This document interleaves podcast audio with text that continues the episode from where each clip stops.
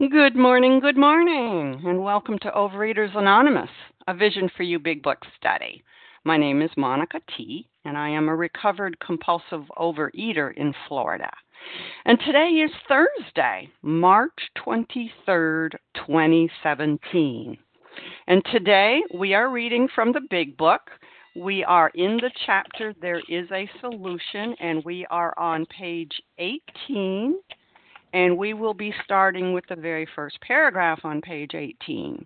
And today's readers are the 12 Steps, Sarit L, the 12 Traditions, Jody E.Q. Our text readers will be Marie J, Cherry H, and Deb W. And our newcomer greeter is Melanie C.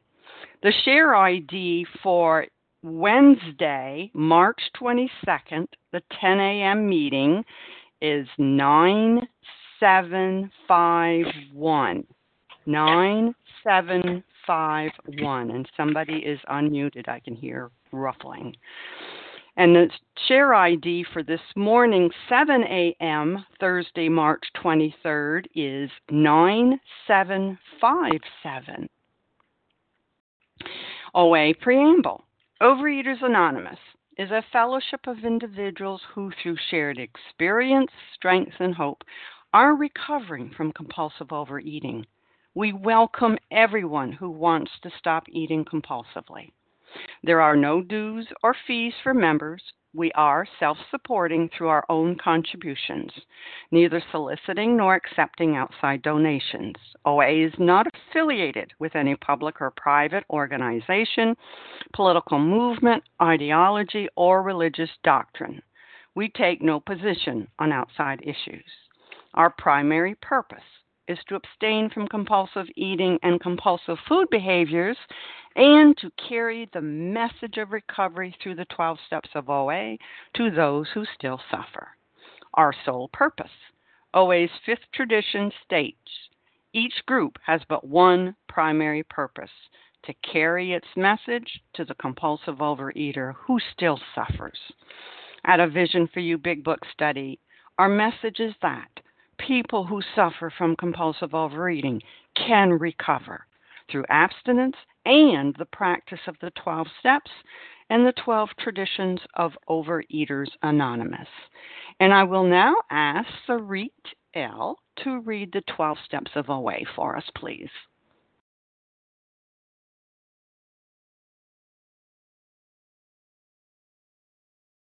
Sarit, star one to unmute, Sarit, please. Yeah. There you go. And it's Sarit L. from Montreal. Okay, 1, we admitted we were powerless over alcohol, that our lives had become unmanageable. 2, came to believe that a power greater than ourselves could restore us to sanity. 3, made a decision to turn our will and our lives over to the care of God as we understood Him. 4, made a searching and fearless moral inventory of ourselves. 5, admitted to God, to ourselves, and to another human being the exact nature of our wrongs. 6, we're entirely ready to have God remove all these defects of character. 7, humbly asked Him to remove our shortcomings. 8, made a list of all persons we had harmed and became willing to make amends to them all. 9, made direct amends to such people wherever possible, except when to do so would injure them or others. 10, continued to take personal inventory, and when we were wrong, promptly admitted it. 11, sought through prayer and meditation to improve our conscious contact with God as we understood Him, praying only for knowledge of His will for us and the power to carry that out.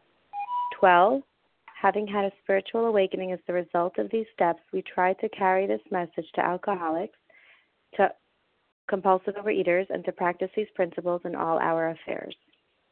Thank you. Thank you, Sarit. And I will now ask Jody E.Q. to please read the 12 traditions of OA for us.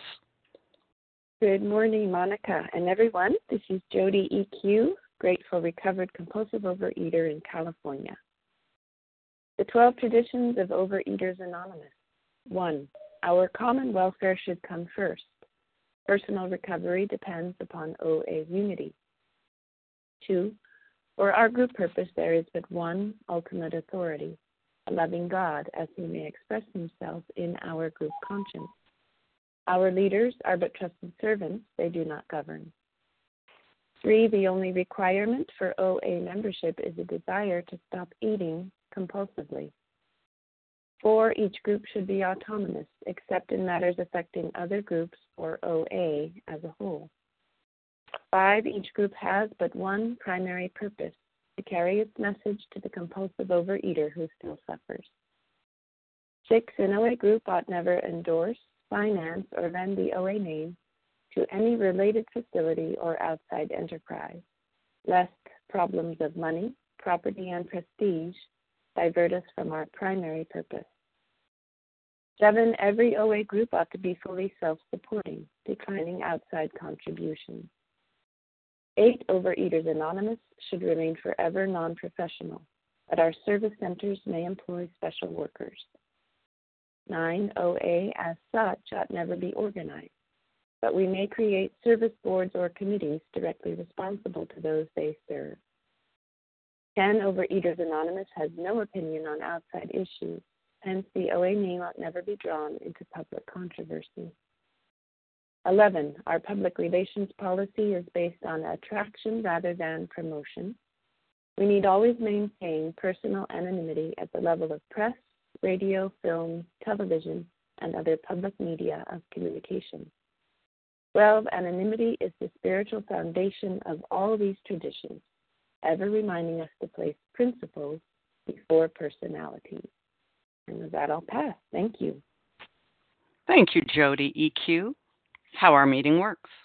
Our meeting focuses on the directions for recovery described in the Big Book of Alcoholics Anonymous.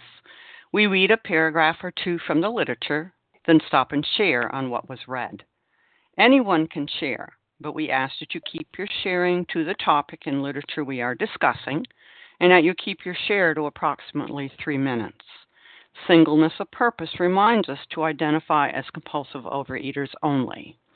Our abstinent requirement for moderators is 1 year, and for readers is 6 months. There is no abstinent requirement for sharing on topic. This meeting does request that your sharing be directly linked to what was read. We are sharing what the directions in the Big Book mean to us. To share, press *1 to unmute, and once you're done sharing, let us know by saying pass, then press *1 to mute your phone. In order to have a quiet meeting, everyone's phone except the speaker's should be muted. So today we're resuming our study of the Big Book. We are in the chapter, There is a Solution. We are on page 18, and the first reader will be reading the first and second paragraph on this page, and comments will be taken on both of these paragraphs. And with that, I'm going to ask Marie J. if she would read them for us, please. Thank you, Monica. This is Marie J. I'm recovered in Colorado. An illness of this sort, and we have come to believe it is an illness, involves those about us in a way no other human sickness can. If a person has cancer, all are sorry for him, and no one is angry or hurt. But not so with the alcoholic illness. For with it there goes annihilation of all things worthwhile in life. It engulfs all those whose lives touch the sufferers. It brings misunderstanding, fierce resentment, financial insecurity, disgusted friends and employers, warped lives of blameless children, bad wives and parents. Anyone can increase the list. We hope this volume will inform and comfort those who are or who may be affected. There are many. Wow, this is a really powerful paragraph for me. And when I look at it in that context, unlike the alcoholic, my disease did not have a seemingly devastating impact on people. You know, I didn't lose my job. We didn't have financial insecurity. I don't think people were disgusted about me, but they were still really powerfully affected by my disease. And it was just a little more subtle. You know, they were blameless children. They were blameless because I raged, and they were not the reason. They were not at fault. I was so consumed with controlling everything outside of me so I didn't have to feel my own pain. And as long as my children behaved in the ways that I prescribed, they would escape my rage. And as long as my husband served me and did all that I wanted him to do, he would escape my wrath. But I was really a monster, and they were terrified of me. And I was self-righteous, and I was self-centered. I demanded perfection, and I demanded more and more and more. I was angry. I could be, you know, the slightest thing could just not escape me, and I would just go off, blaming everyone and everything in my past. I had no accountability for my actions. And where it says, for with this, in the book, for with this goes annihilation of all things worthwhile in life. Those are the three most important people in my life, and I was annihilating them with my rage and my control. And I didn't have the awareness or the clarity until I was all the way through the 4 through 9 steps. You know, I started getting clarity in 4 and 5, and then in 6 and 7, when I needed to become willing to be humble and to really look at my character defects, and then in 8 and 9, when I had to really take a good hard look and see where I owed my amends. I had to really examine these things, things in the wrongs, how I humiliated, how I mistreated my husband and my children and other people in my life. And this is where the full impact of my behavior came to my awareness, and the right sizing of my ego, because I gave it all to my higher power. And I was really able to truly embrace that this is a disease. It's an allergy of the body, but mostly it's a disease of my mind. And the only solution is God, because I have to get abstinent in order to work these steps. And I can't remain abstinent of my own power. I have to have God. I have to have God in my life to stay abstinent and to be able to work these steps. And it's also why I needed to get through these steps quickly, so that I could, you know, I can muster enough self-will to stay abstinent for a few days, but I need to be in the steps in order to stay abstinent. So I need to work things through quickly to be able to establish faith and reliance in my higher power. Whatever that power is, it's greater than me, and that's going to restore my sanity, and that's going to keep me in recovery. And I just want to shout out, as always, if I can recover, everyone on this line can recover. Thanks very much. I pass. Thank you, Marie J. And I will open it up, and we are discussing the sharing on the first 2 paragraphs on page 18, and who would like to share? Teresa D. Kathleen O. I'm not off to a good start here. Okay, please let's start over. Teresa D. Right, I got Kathleen O. Teresa, Kathleen, Shawnee B. Say that for me again. Shawnee Roz. B. Oops. Roz Shawnee. B. Yes. Was that Rob? Roslyn. Roz G. Okay. All right, I've got. D. Say that again, D. Talon D. Helen? Yeah. Okay. I've got Teresa, Kathleen, Sunny, Roz, Helene,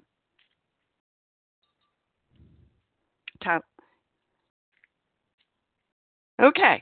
Teresa, you're up. You'll have to give me your last initial because I didn't catch it. Hi. My name is Teresa D, and I am a compulsive overeater, and I have just come back to this vision for you, because I found that this is really the only place that I can feel serene and stuff. And with that paragraph, I have a very big denial mechanism, and it says, my mind says, well, Teresa, you really weren't that bad to your family.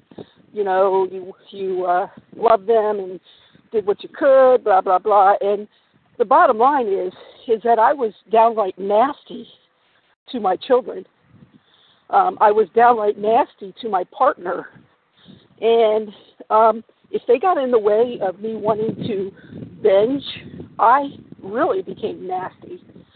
And so I just wanted to share that and kind of tell on myself, so to speak. And thank you. Thank you, Teresa D. And Kathleen O., you're up. And then it'll be Shawnee. Good morning. This is Kathleen O, recovered in California. Thank you for your service, Monica. I always have to say yeehaw when I hear your name. This is a wild and exciting ride, I got to admit. So, illness. An illness is a disease that affects the mind and body.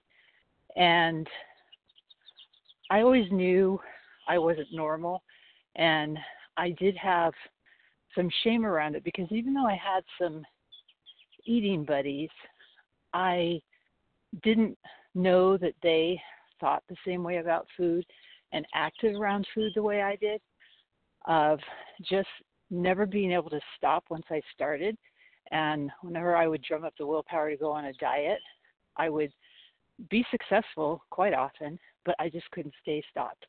And until I came into these rooms where I did get informed and comforted, you know, I can wager that everyone on this line can relate to what it's like to have this obsession of the mind where once that allergy of the body is triggered, that nothing else matters. It's like the food is the go-to for everything. And where am I going to get it? How am I going to get it? Where will I eat it where people won't see me? Where can I hide out with it? And I just, it was, you know, I had so much fear and misery, you know, all my character defects, selfish, self-centeredness, self-will run riot. I was so self-centered, and to come in and be able to work these steps and find out that there is a solution, find out that I didn't cause it, I can't cure it, what I can do is I can recover and I can make a choice. I can have complete abstinence, I can work the steps, take action, and today I can pause. I can pause and ask for the next right thought or action.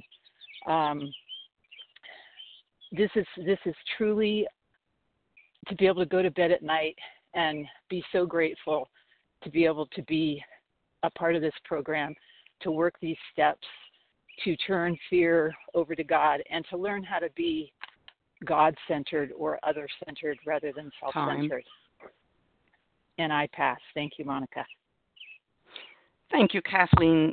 Oh, I love hearing the little birds in the background. Shawnee B, it's your turn, and then it'll be Roz G.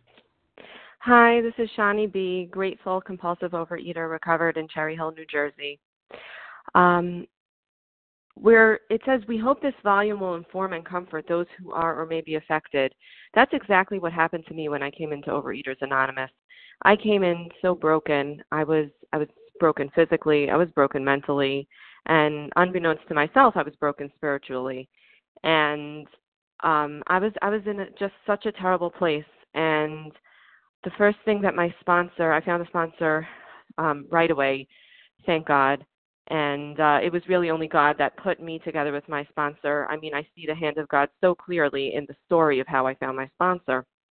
And the first direction she gave me was, she said, read the big book. She lent me her copy, and she said, read through page 164. And by reading this volume, it informed me and comforted me. I understood that this is an illness. I never understood that my eating was an illness. I went through cycles of eating and shame and remorse and saying, I'm not going to do this again. What are you doing to yourself, Shawnee? Like, enough is enough.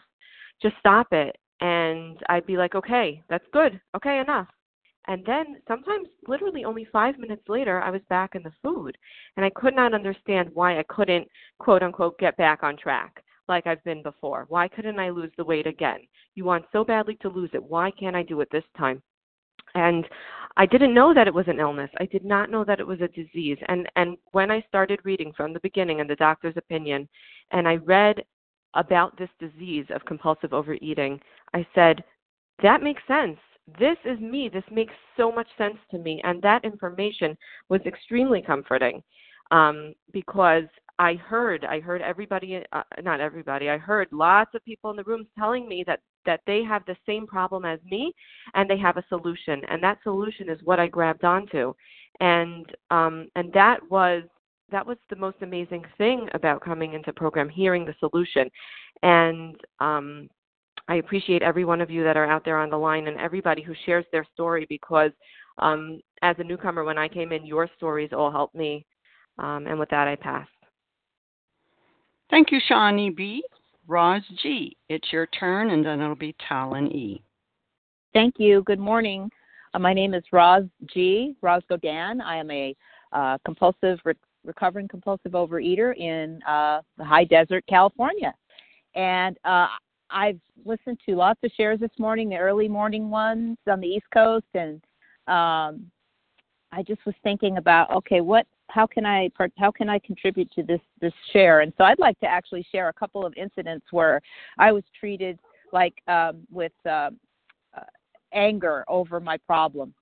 Early in my day, in my life, when I didn't know anything about Overeaters Anonymous and I didn't know anything about compulsive overeating, my grandparents had the whole family over every Christmas, and they'd make a big pot of gumbo. I'm Creole, and gumbo is a staple at Christmas time. And they put shrimp, crab, okra, everything in that gumbo. But I like the shrimp. So I'd say maybe I was like 20, 21 years old when we got in the line, and we get in the ladle, and they'd have this big, huge pot of gumbo on the stove. And I took the ladle, and I was digging in the bottom of the gumbo pot for all the shrimp, And I piled my bowl with shrimp. And my eldest sister, who I've done a lot of inventory writing about, looked at me and said, "Rosalind, my God, how much shrimp are you going to take? Jeez." And I felt like probably an inch tall when she did that. She didn't do it so loud that the whole family could hear, but maybe a couple of people behind in line. And I got angry. My first impulse was to get pissed. And I took the ladle and I started putting the shrimp back in the gumbo. Like, F this, I'm not going to eat the shrimp. So then I put an adequate amount of shrimp in my gumbo and went to the table to eat. But I just remember how embarrassing that was. And I just thought that eating a lot of shrimp was cool. I was inconsiderate of other people in the line. I was being greedy, and I didn't know what enough was. But I didn't know that I had an illness till many years later, and neither did my family. So I'm not blaming anybody. I just want to relate that experience so that I could relate to it in the big book of disgusted family and friends. And then I had a cousin who was on the fire department, and they have they learn how to play handball in those fire stations in LA. Some of them have handball courts in their fire stations while they're, waiting for the next alarm to sound. And so my cousin got really into handball, and he took me to the gym one morning to play handball. And he was putting that ball from side to side, like when in tennis, when you go one side to the other, like in a cross. And he was making me run back and forth. And then finally, I was so out of breath. And I was like, and he goes, "You're fat, and you need to get into condition. That's why I'm playing tough with you." And I felt so humiliated. And it wasn't until, thank you, I'm just going to wrap up. It wasn't until years later that I came to OA to understand that I had a disease and that I was sick. And it's all good from there. I just wanted to share those two experiences. And thank you. I pass. Thank you. Thank you, Roz G. Talon E., it's your turn. Hi, this is Talon D. From Pennsylvania, and I just wanted to share on the line, "It engulfs all whose lives touch the sufferers." And when I first came into program, I read this line with a sponsor, and I said, yeah, like, sure, my disease affects other people, but I don't think I ever believed it. And I didn't believe it because I thought that I was so good at hiding my disease. I was able to binge in secret, restrict in secret. I didn't think anyone knew. I just thought that I was living my own little life. People were fine, and I didn't affect anyone. And I haven't believed this line until 2 days ago. I'm making amends right now, and I needed to make amends to my brother for some things I had done. And I genuinely thought that I would make amends to him and he would be like, oh, no, like, you're fine. Or I thought that he wouldn't even remember. So I'm going to make amends. I went to make amends to my brother, and I started apologizing for the things that I had done. And the look on his face was heartbreaking because I could see the hurt and sadness in his face. And he said to me, he said, Talon, thank you. Like, I really appreciate you saying that. It did hurt me. And I'm thankful that you're apologizing.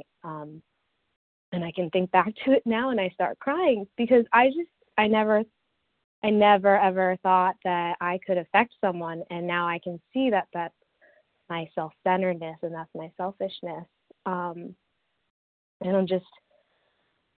I'm so aware now that the way I live my life affects other people. And it's only by the steps and going through the fourth step and the fifth step and 6 and 7 and now 9 that I can have the clarity of mind to see the way my life affects other people. And I'm so thankful that I can see that now, and relationships are being mended. My brother said, I love you to me. And we don't normally say that. And it's so beautiful. And I'm just very thankful. And with that, I pass. Thank you, Talon D. We're probably going to be staying on these two paragraphs, so we got lots of time. And who else would like to share on the first two paragraphs on page 18? Jody E.Q. Carol K. Kathy Jo. Okay, I got Jody E.Q. and I got Kathy Jo, and there was somebody in between. I didn't catch your name. Carol K. Carol K. Nadia B. You have to speak up. I didn't hear you. Nadia. Terry H. Terry H. Was there a Sandra or Sandy? Okay, this is what I've got. I got Jody EQ, Carol K, Kathy Jo, Nadia B, Terry H. You're up, Jody. Thank you, Monica. This is Jody EQ in California, grateful, recovered bulimic. So this is sad. This is a sad, difficult paragraph to face because it's true for me for sure. That I caused a lot of pain and suffering in the lives of others and in myself. When I was 14 years old, I had a spiritual experience. Sitting by the ocean one day watching the sunset, it was like a voice came to me that said, Jody, follow your heart. And I was crying. It was very profound. So fast forward years later, and I'm with my husband-to-be, also at the beach, and he comes up behind me and wraps his arms around me. And he's obviously just full of joy that he has found this woman who seems to want him. And my heart sinks. It just felt like it was sinking. I had other experiences where it felt like my heart leaped, and I still do sometimes. So what did I do with that obvious message from my higher power? I married this man, even though my intuition was clearly telling me not to. And that's because I was in my disease. I was in this disease that annihilates all worthwhile things in life. And my husband and I went through 34 years of difficulty and pain and sadness. And our daughter was warped in some ways as a result. She's also a beautiful human being and very capable and doing very well in many respects. But there was some warping there. That's a hard, bitter pill to swallow today. The good news is that my husband and I are happily divorced and good friends today. We are way better friends than we were partners. That's the good news, and that's the result of working the 12 steps. And with that, I'll pass. Thank you. Thank you, Jody E.Q. Carol K., you're up, and then it'll be Kathy Jo. Hi, this is Carol K., grateful recovered compulsive overeater from New Jersey.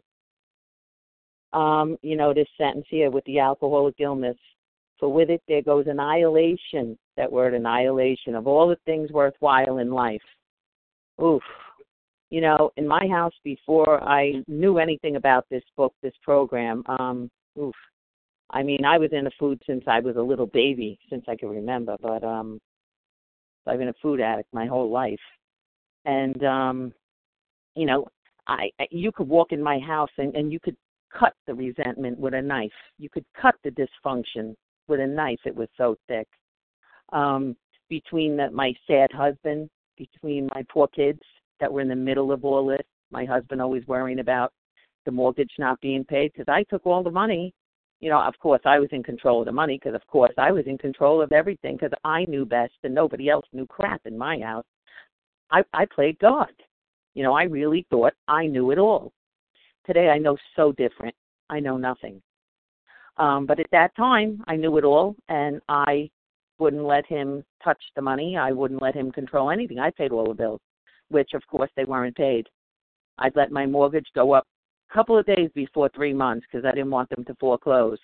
But then toward the end, there started times where I missed those 3 months because my disease was progressing.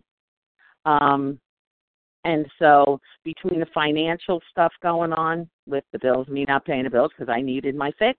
I needed the food. I needed my fix, the takeout, and da-da-da. And the resentments and disgusted friends. I lost my friends. And my kids suffered the sadness. Looking back, I see it all. I'm not going to fall into morbid reflection. Listen, I'm a food addict. I have a disease. It's not my fault I have this disease. But today I found a solution. Thank you. Thanks to my higher power. Now I found a solution, and I am so grateful for this book, which saved my life, these 12 steps, and its fellowship. And no matter, I want to just say this to everybody on this line, that no matter what we're going through in our lives, no matter how bad it is, that's no reason to ever stop working this program. Because if we work this program, let me speak for myself. I went through a hard time this past week. It was really rough, 7 to 10 days. And I was able to get through it in a much healthier way, because I was working the program, rather than if I was left to my own devices. And with that, I'll pass. Thank you so much for your service, moderator, and thanks for letting me share. Thank you, Carol K. And Kathy Jo, you're up, and then it'll be Nadia B. Hi, this is Kathy Jo, recovered compulsive overeater in Minneapolis.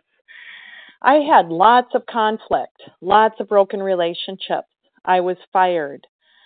I had people ask me to move out, but I still thought it was everybody else and not me.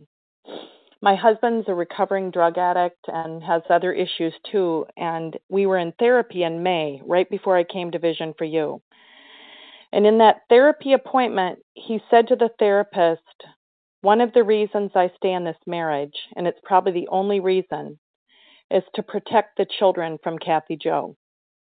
And the therapist stopped him and said, "You need to stop now. If there's any kind of child abuse, I'm a mandated reporter." Jerry said, "No, I'm not talking about physical child abuse. I'm talking about being a bully, a tyrant, someone that yells at them and hurts them and does not build them up and shames them." I sat there wanting to roll my eyes and thinking of all the friends I was going to call and tell them what a jerk Jerry was and how wrong he was and how good of a parent I was. I wasn't the one who was smoking pot. I wasn't the one that whatever. In August, after doing Vision for You for 2.5 months, we sat in the therapy room and Jerry said, "I am no longer in this marriage to protect the children from Kathy."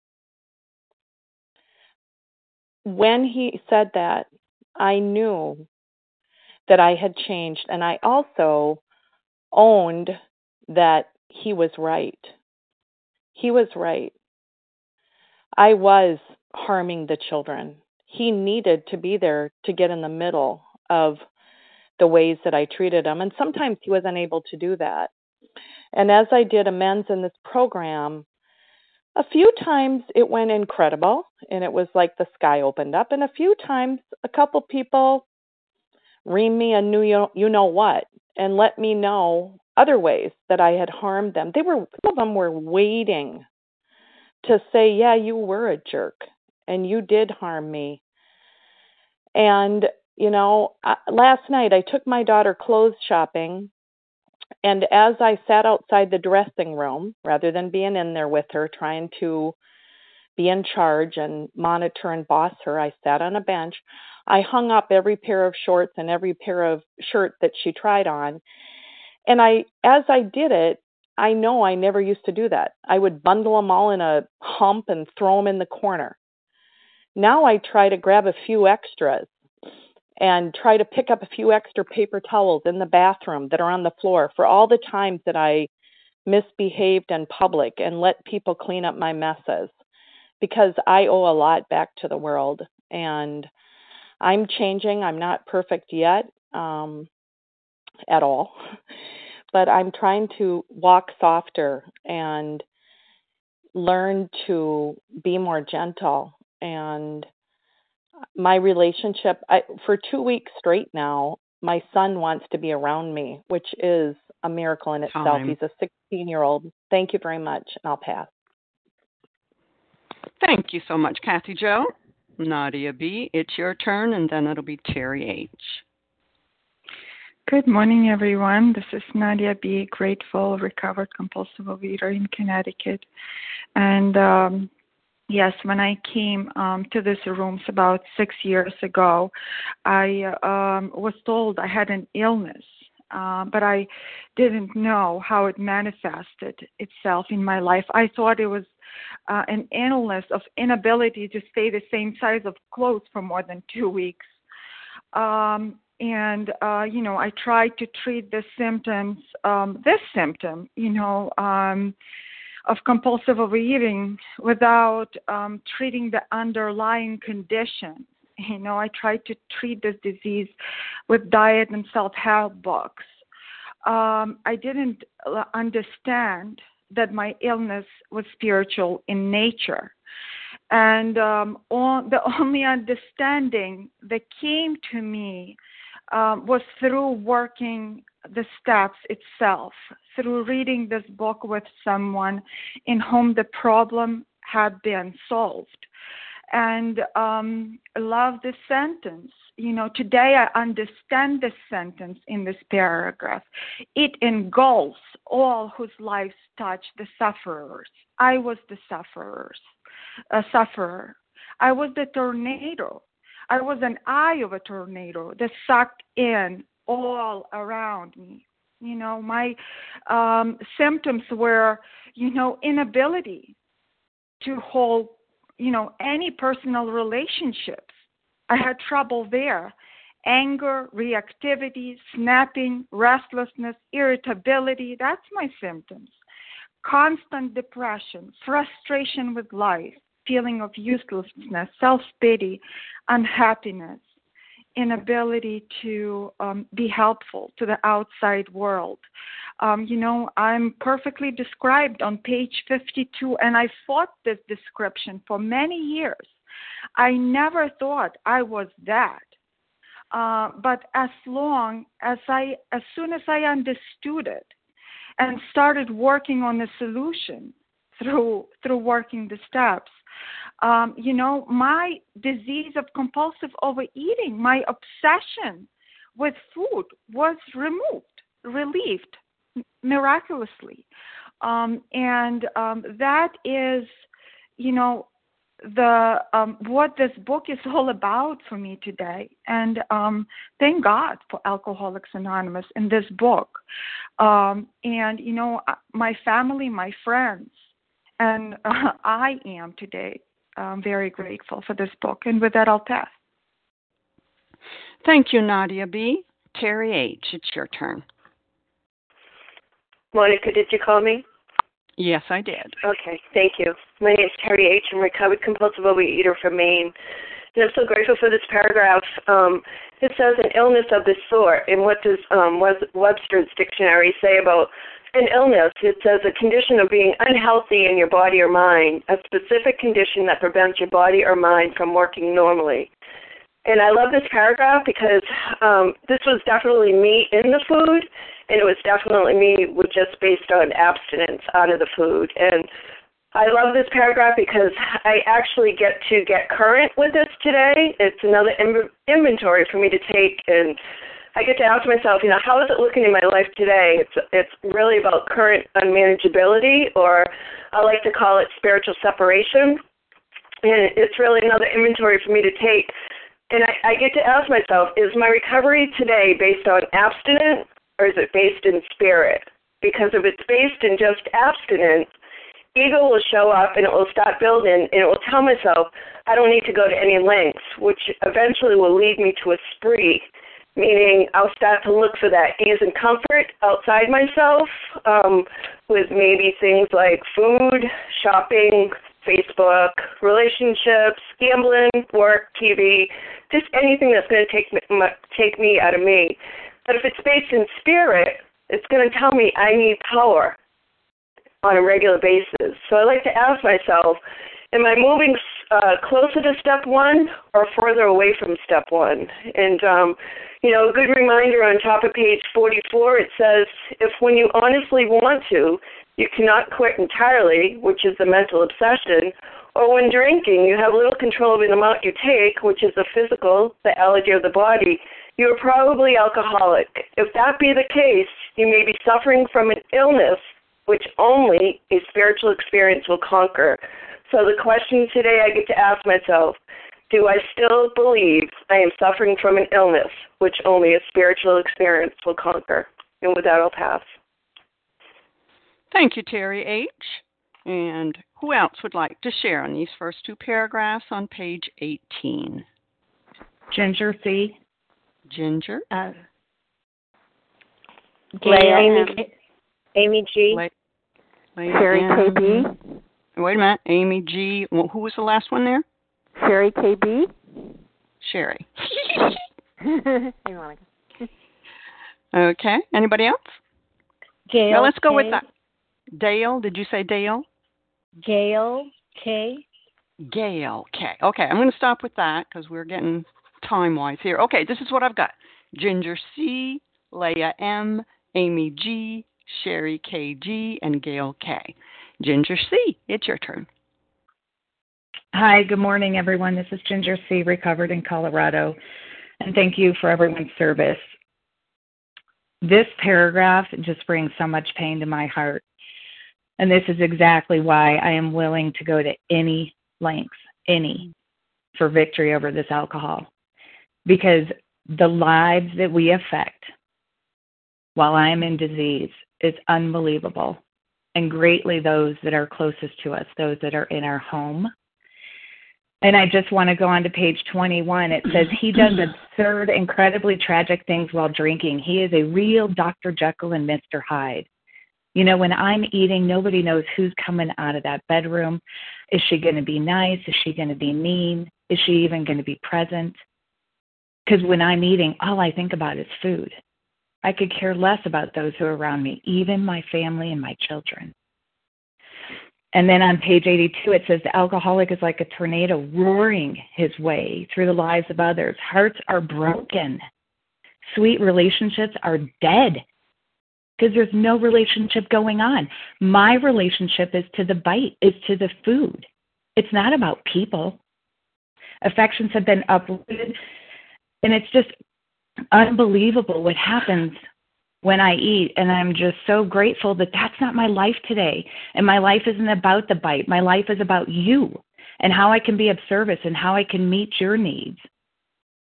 And my kids today, we are so connected. But if you think this food is not affecting those around you, because I always thought, well, it's not alcohol and booze and it's not drugs. It's terrible because, again, I'm so disconnected. And my daughter gave me the nickname Nummy Num Nums. And that is because she felt so numb from my presence. And of course she did. I wasn't thinking about her. I was thinking about the chocolate bar and hiding in my bed and hiding under my covers so I could eat. That's all I cared about. And it's unbelievable. We go through these clear-cut directions and this entire psychic change. 24 years sober, I never had an entire psychic change. Today I do, and again, I'm willing to go to any lengths each and every day because my life depends on it. I only have one day at a time just for today, and I never want to return to the insanity, the lie that says the food is the answer, because it was killing me, and it was killing those around me. And with that, I pass. Thank you. Thank you, Ginger C. A gentle reminder to everyone, if you're not the speaker, please make sure your phone is muted. Leah M., it's your turn, and then it'll be Amy G. Thank you, Monica. But not so with the alcoholic illness, for with it there goes annihilation of all things worthwhile in life. You know, I had to learn about this illness because for years I believed food and weight were my problem. I had to get an education about this illness, this malady, from this text and from those in whom the problem had been solved. Food and weight were not my problem. Food and weight were symptoms of a deep problem. The real problem underlying, even while abstinent, was selfishness, dishonesty, resentment, and fear. These old attitudes, ideas, and emotions that needed to be cast aside through the work of these 12 steps so that I could be dominated by a new set of ideas, emotions, and attitudes of a more elevated level, a spirit-guided mind. You know, this disease, it wears people out. It wore my parents out. It wore my friends out. It wore my employers out. It wore my husband out. You know, I was unreliable, I was unpredictable, I was touchy, at times I was oversensitive, there were times I was sudden, you know, sullen and full of scorn, and I resisted physical intimacy. There's no statute of limitations on a broken heart. I mean, I was that tornado, and those inconsiderate habits of mine kept the home in turmoil.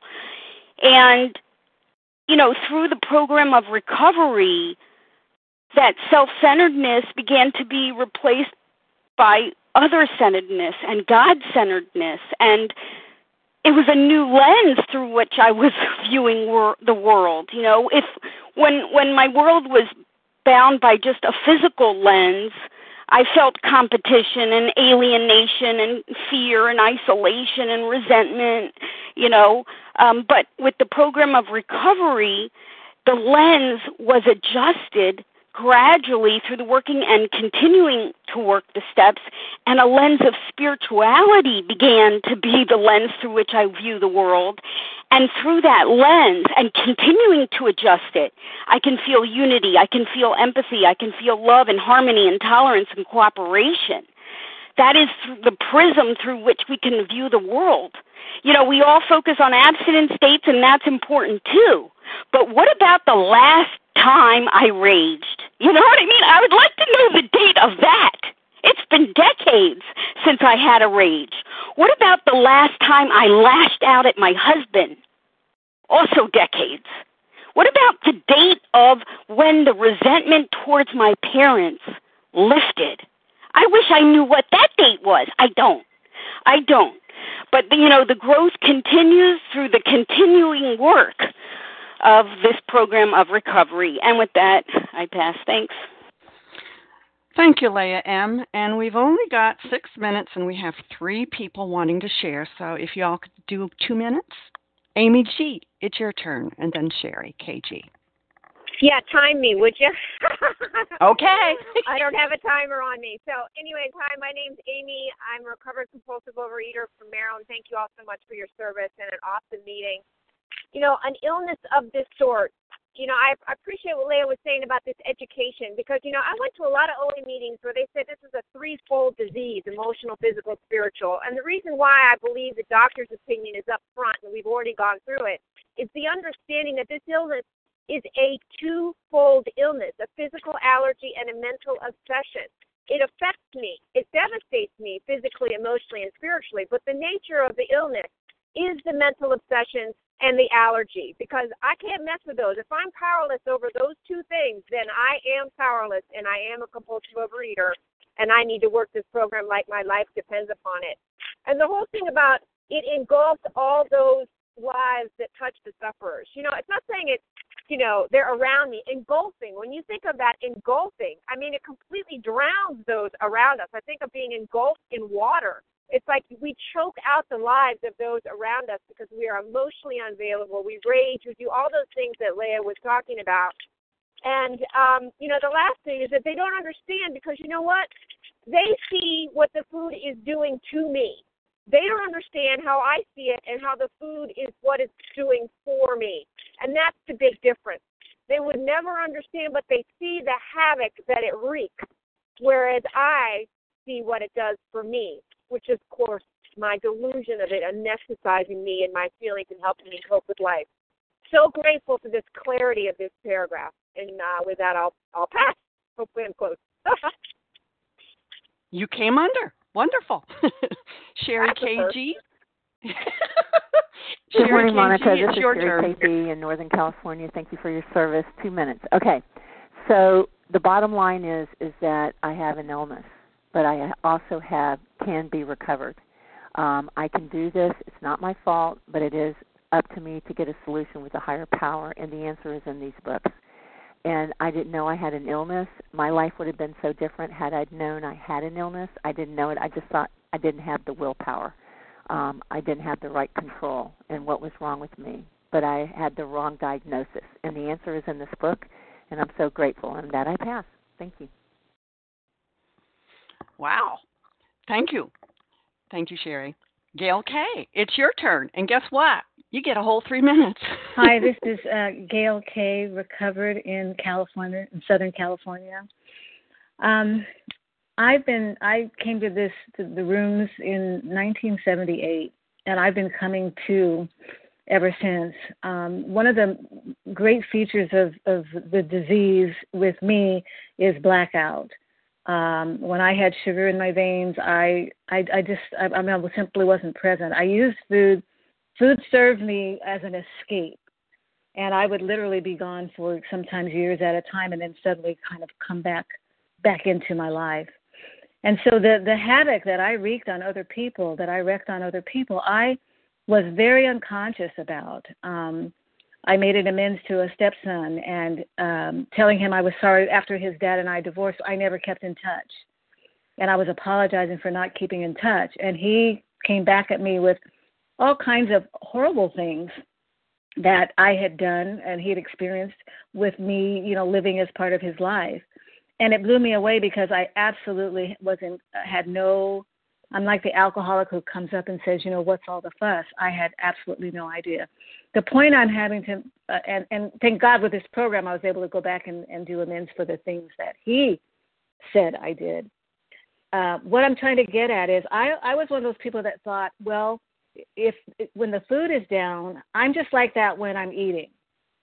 And listening today, I know going forward, I'm going to have an opportunity to go deeper and really take a look at the things in me, which generates my need to escape that then caused all of this havoc in my life. I can relate to everything that was said. I've lost marriages, you know, on and on and on. But I getting at the essence of, you know, I need more than just to have the food down. I need this program because there is a spiritual hunger, but there are these character defects that need healing just as much as the food. And so I'm so grateful. You know, the bad news is, I was a tornado, and the good news is there is a solution. It's a spiritual solution, and I have every hope of continuing to come to gain clarity about myself and how I walk through this world. And with the grace of God, today I can walk easier with myself and with others. Thank you for letting me share. Thank you, Gail K. And with that, we have come to the end of our time so quickly here this morning. And thank you to everyone who has shared. We will now close with the reading from the Big Book on page 164, followed by the Serenity Prayer. And Deb W., can you read for us, please, from A Vision for You? Our book is meant to be suggestive only. Sure. This is Deb W., Oklahoma, recovered compulsive eater. Our book is meant to be suggestive only. We realize we know only a little. God will constantly disclose more to you and to us. Ask him in your morning meditation what you can do each day for the man who is still sick. The answers will come if your own house is in order. But obviously you cannot transmit something you haven't got. See to it that your relationship with him is right, and great events will come to pass for you and countless others. This is the great fact for us. Abandon yourself to God as you understand God. Admit your faults to him and to your fellows. Clear away the wreckage of your past. Give freely of what you find and join us. We shall be with you in the fellowship of the Spirit, and you will surely meet some of us as you trudge the road of happy destiny. May God bless you and keep you until the end.